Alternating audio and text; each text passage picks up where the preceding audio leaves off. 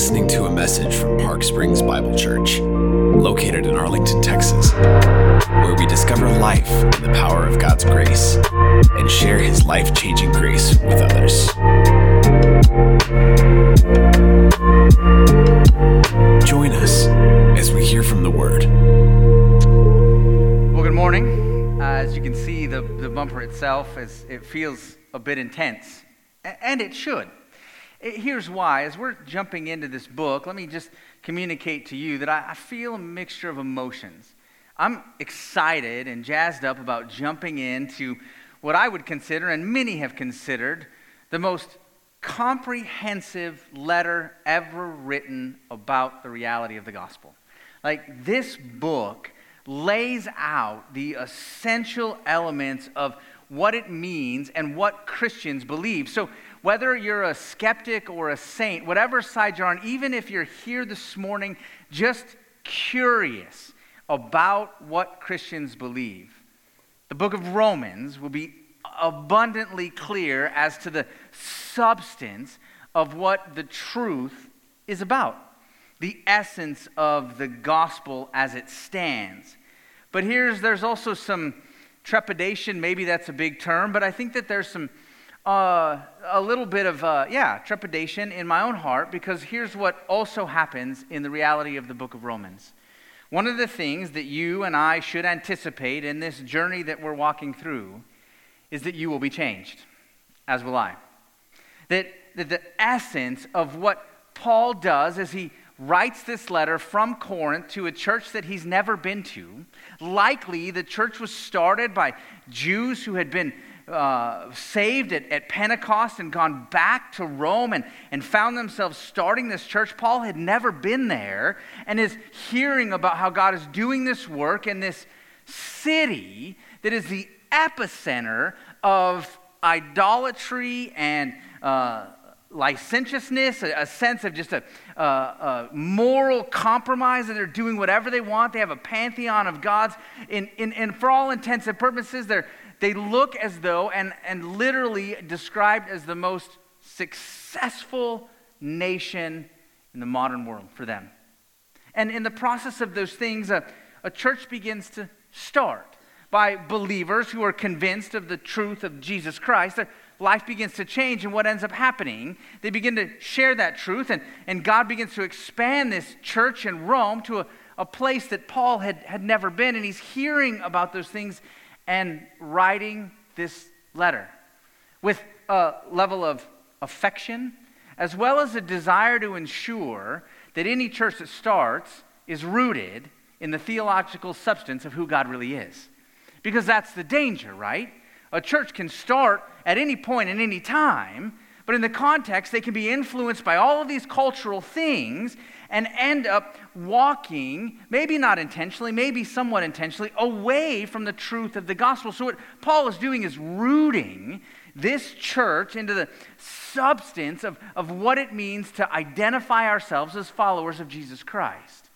And I would say that the book of Romans is as appropriate for our time as it was for then. There's not a word that is written on the pages of this letter that Paul penned by the power of the Holy Spirit to the church in Rome that you and I do not need here and now. But I will say that we should take into it a very clear expectation. God desires and is going to use this book to change you. And I, I, I get it. Change is a bit nebulous because I think for many of us, myself included, we want to manage that change. So here's what we do God, let me tell you where I think you should change me and just work there because there's other places in my life I don't want you to address. And funny enough, God didn't ask our opinion. And so he's going to be addressing so many things unashamedly and doesn't shy away from the very hard topics that I think tend to be obstacles for many of us in, the, in, in our faith. As we journey towards intimacy with Christ, there are conversations and things that we've had in the stillness of our own walk with the Lord that have remained obstacles consistently he's going to deal with is God fair? Is he just? Does he love? Is God consistent? Does God keep his promises? How does God handle the challenges and the sin within the church and without? All of those things Paul is going to peer into and communicate the very theme that we've talked about already, Romans 1:16. Romans 1:16, I would suggest to you, is the theme of the entire book. 16 and 17, essentially. But what is he telling us? He's, he's communicating to us that the truth of the gospel and the reality of what God is doing, it's the power of salvation to all who believe, to the Jew first and also to the Greek.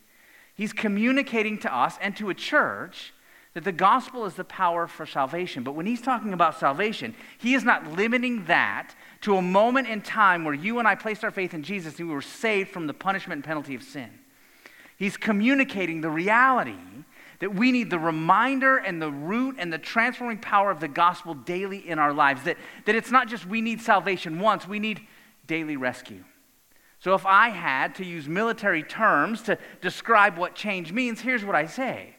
The gospel is going to take back ground that we've willingly surrendered to the evil one through the course of our lives and even the course of our week. Like we've given up ground in areas of our lives where we have not wanted to look and allow the power of God in the midst of salvation to begin the work of transforming our lives. Where have we surrendered ground? Anxious thoughts that have embedded and contrasted and collided with our faith and trust in who God is. Fear and uncertainty about what the future might hold, even though we know the truth of God's provision and His care for His people, and that there's never a moment where He's not working and He's never forsaking us. We've surrendered our lives and our hearts to fear. Maybe anger has jumped into our lives in such a way that it's begun to, to, to grow roots, and we find ourselves frustrated and irritated with the people around us that God has called us to love. There are moments of, of decisions and challenges and frustrations and habitual sins that we've struggled with. And, and Paul is going to jump into all of those things. And here's what he's going to say The hope that we have for change is found in the transforming work of the gospel.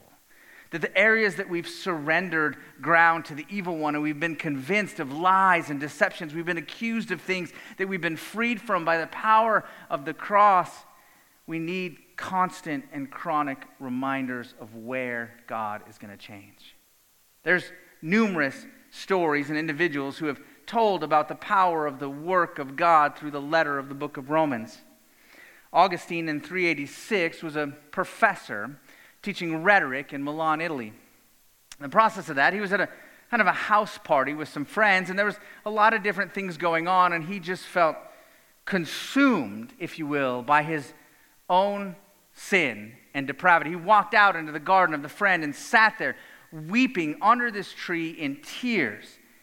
And all he could hear is these kids singing across the street neighbors, and, and all the words that would come ringing is take up and read. Take up and read. There's a scroll sitting next to him, and it was a scroll of the book of Romans. And these are the words that he read he read, No reviling or drunkenness, not in debauchery or licentiousness, not in quarreling and jealousy, but put on the Lord Jesus Christ and make no provision for the flesh. Romans 13, verses 13 and 14. And here's how he described what happens No further would I read, nor had I in any instantly at the end of the sentence a clear light flooded my heart, and all darkness and doubt vanished away. Augustine, for that moment, on through the power of the Spirit had been changed by the book of Romans. He had heard and realized that the gospel was liberating him from a, a self centered lifestyle and that, that putting on Jesus Christ meant that his life was fundamentally different. Categorically, his life had changed. His affections, his longings, his hungers were, were radically different as he peered into the book of Romans, or if I'm more appropriate, the, the book of Romans peered into him. He realized his need and realized that his need was met in Jesus Christ, and, and life was changed. Same was true for Martin Luther. He was an Augustinian monk, and he was tormented with this idea of the righteousness of God. He was so convinced that the righteousness of God meant that God was dispensing his wrath on all unrighteousness. And Martin Luther was 100% certain that he had so much unrighteousness that he would never measure up day in and day out, tormented with inside of himself about not feeling like he was good enough to be in the presence of God, but wanting to be faithful and considered righteous. He finds himself poring over the book of Romans. And he does, and he reads verses 1, chapter 1, verse 17. The words that transformed Martin Luther's life were this For in the righteousness of God is revealed from faith to faith. For it is written, The righteous shall live by faith. And here are his words I grasp the truth that the righteousness of God is that the righteousness whereby through grace and sheer mercy he justifies us by faith. Thereupon I felt myself reborn and to go through the open doors to paradise. The whole scriptures took on a whole new meaning. And whereas before the righteousness of God had filled me with hate, now it became to me inexpressibly sweet in greater love. He began to understand that the pursuing nature of Christ over his life and the reality that we are justified by faith, not by the works of the law or things that we do. He, he began to understand the characteristics of God as he peered into this book, and God used the truth of his word to instrument life transforming change. And, and Martin Luther, father of the Reformation, the, the reality of justification by faith alone, that we are made right with God, not because of things we do, but because of what's been done for us by Christ on the cross, that his death, burial, and resurrection is what secured for us this justification, this being made right with God. His entire life was now built on this truth that grace was available to all. Life transforming world altering. This is what we're in for in the book of Romans. And I will suggest to you that there is nothing in your heart that's off limits to God.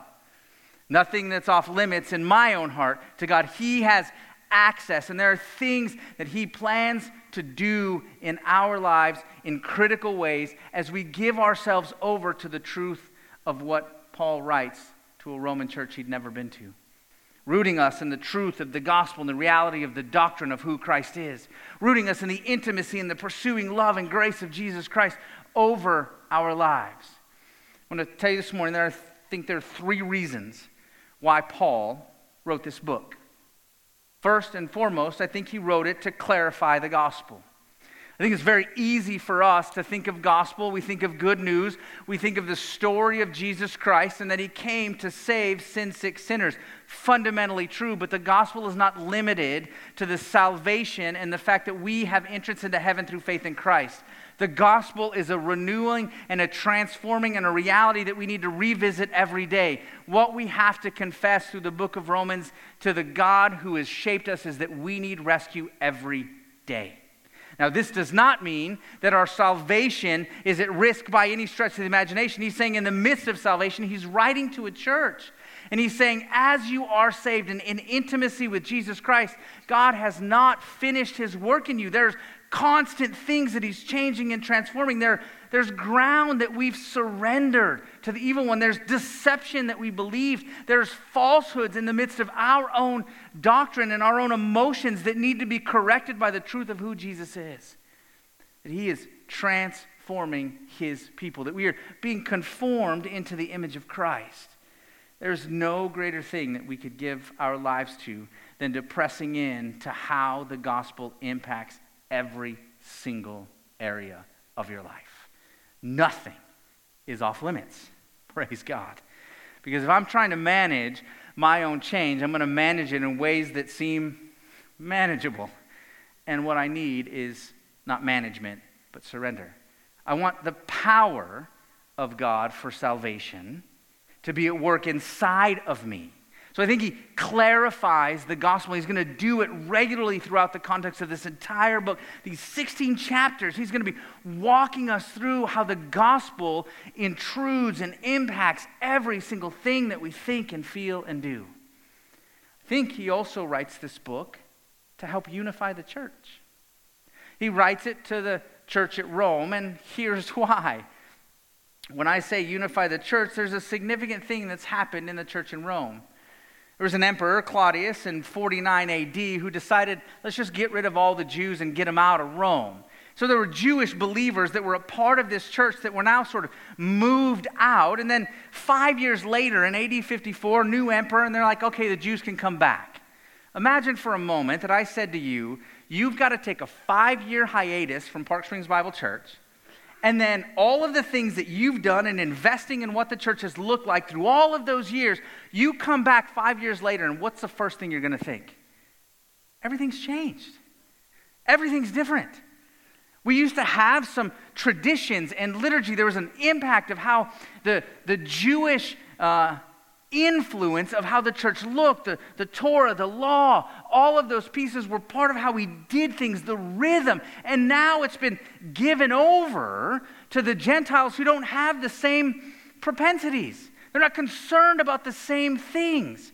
And so now you have this conversation of, well, the Gentiles have taken over my church. And what do I need to do? I need to take it back. Kaboom. Right? What that you get friction in the context of these Jews and Gentiles seeking to understand the power and the truth of the gospel in the midst of how not only they relate to God, but how they relate to one another. And Paul is convinced that the truth of the gospel has something to say, not just about our relationship with God, but how we relate with one another. That there is something substantive that God is doing as we press into very hard, frictional relationships with other followers in the midst of our walk with Christ. That there are things that God is doing in the midst of that challenge. And finally, I think the third thing that he's doing is to prove that God is righteous and consistent. I would say that in our day, one of the greatest challenges that you and I tend to face, or the words that we hear from the, the, the world outside, is that God seems unfair and unjust. Maybe we felt it ourselves with the chronic suffering that we've been through, and we look at others and say they haven't been through what I've been through, and it just seems unfair.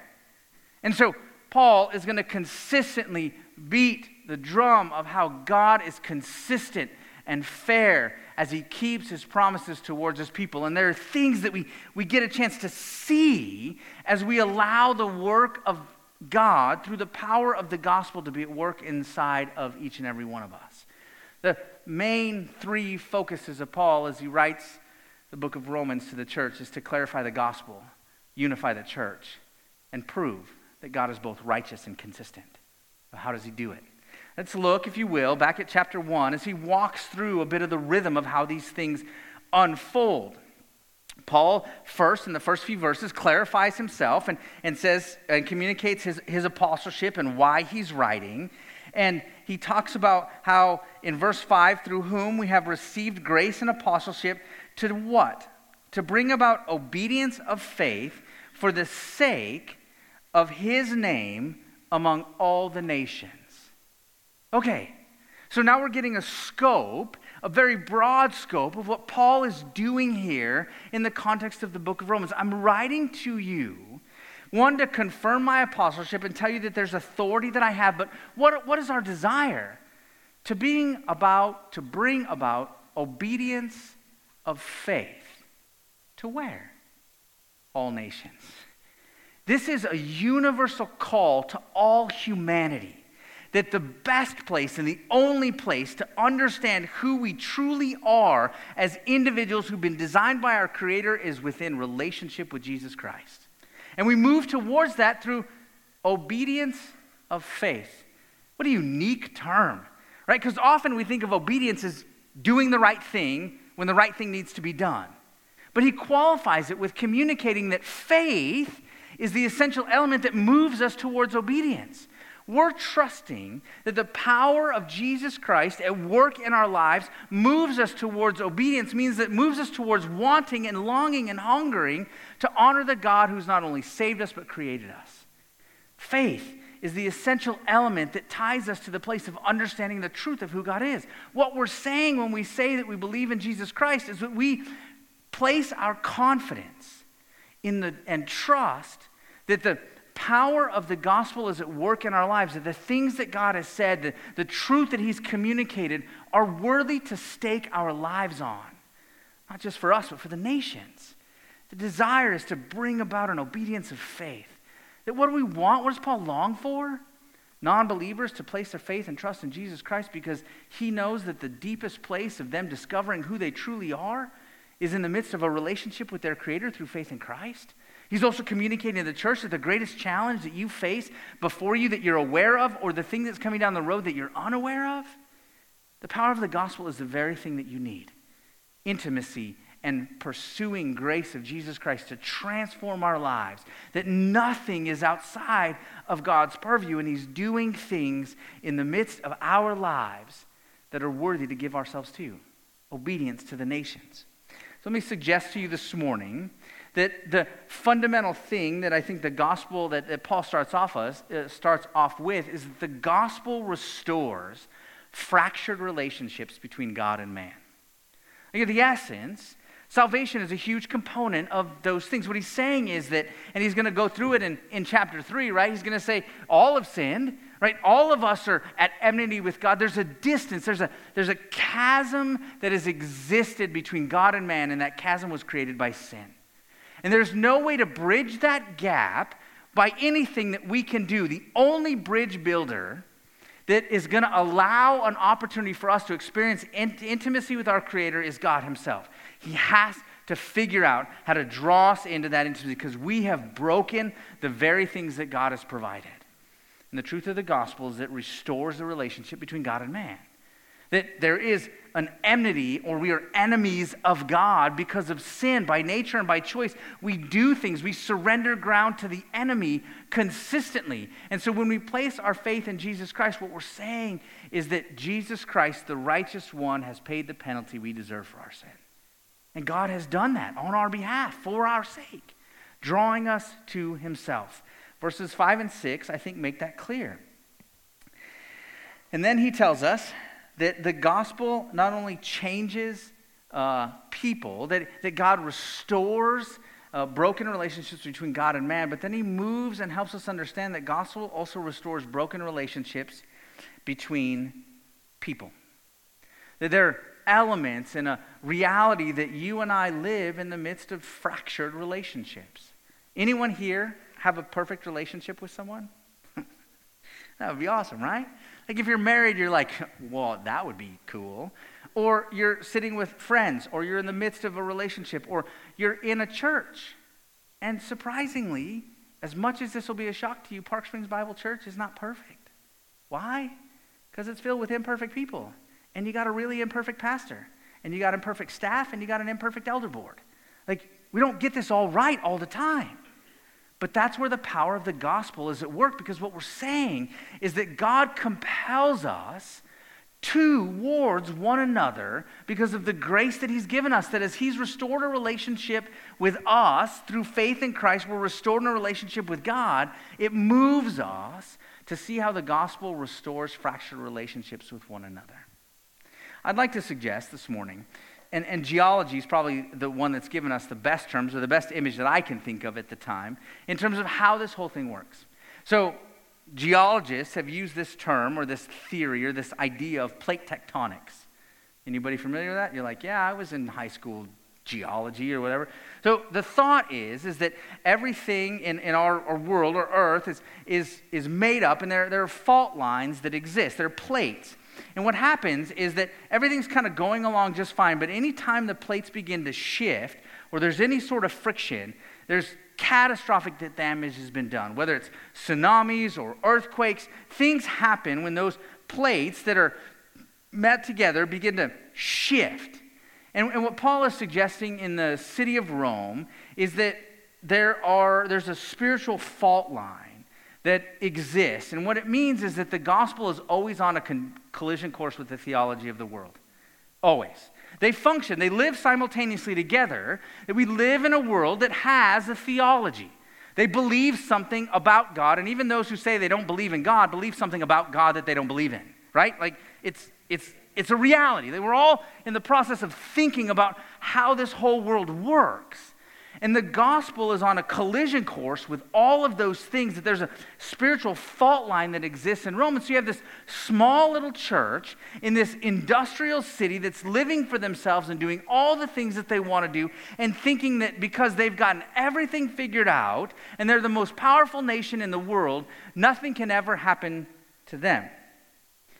Has that ever been said here? I mean, you see that even in, in our own worship and even living in the United States of America, there is a sense in which the gospel is always on a collision course with the theology of the world.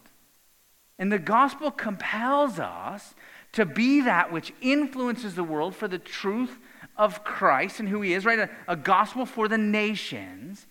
But in so doing, what we're doing is we're rooting ourselves in the truth that everyone that we encounter, including ourselves, need rescue. And that there are fractured relationships that each and every one of us have. And in the midst of those fractured relationships, whether it's in the church or in personal life, that is a space God is working. And it's not just working and saying, well, God, I just pray that that person changes, uh, which I'm sure we've all said. But God is changing us through those things. Why? Because the gospel is the power of God for salvation. To The Jew first and also to the Greek.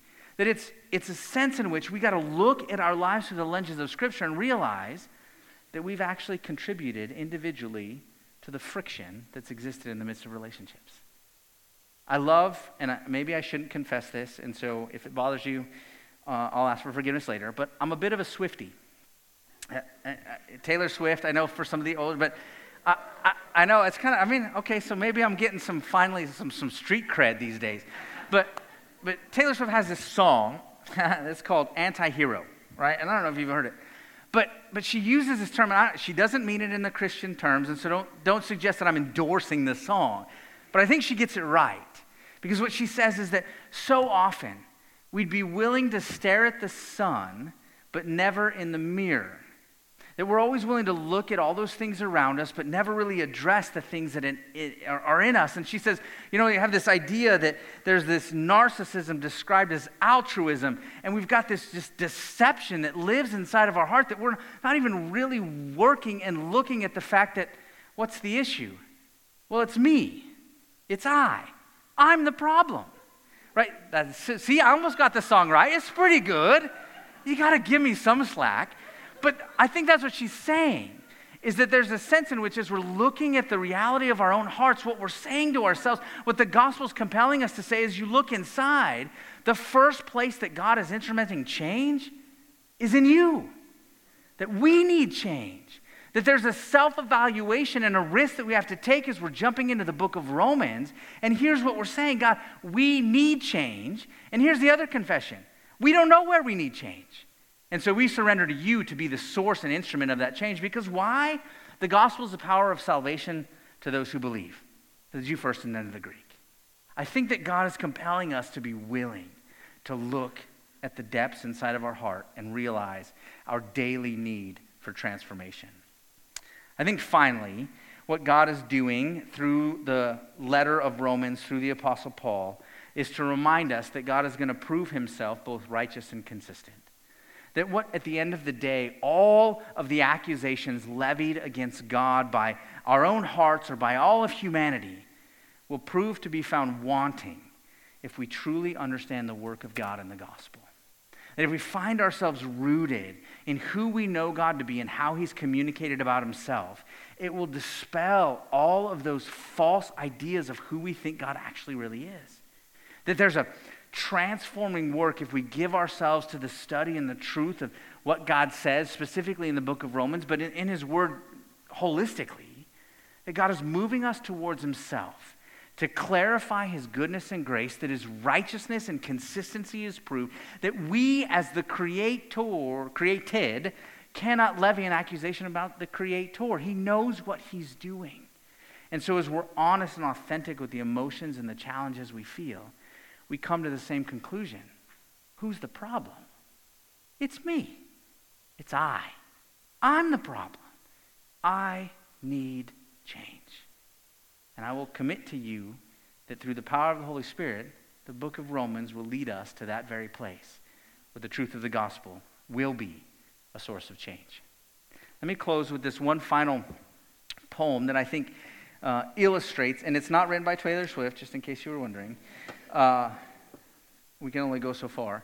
Uh, but I do, I do want you to just hear, and so if, if you close your Bibles for me, and you'll never hear me say that again, uh, but if you, and just, just reflect on the words written, and this is, this is written uh, about the book of Romans by an anonymous author. Just writing and reflecting about how they are interacting with God and the challenges that they face. So listen to these words, and then I'll close in prayer. O long and dark the stairs I trod, when trembling feet to find my God. Gaining a foothold bit by bit, then slipping back and losing it. Never progressing, striving still with weakened grasp and faltering will. Bleeding to climb to God while He serenely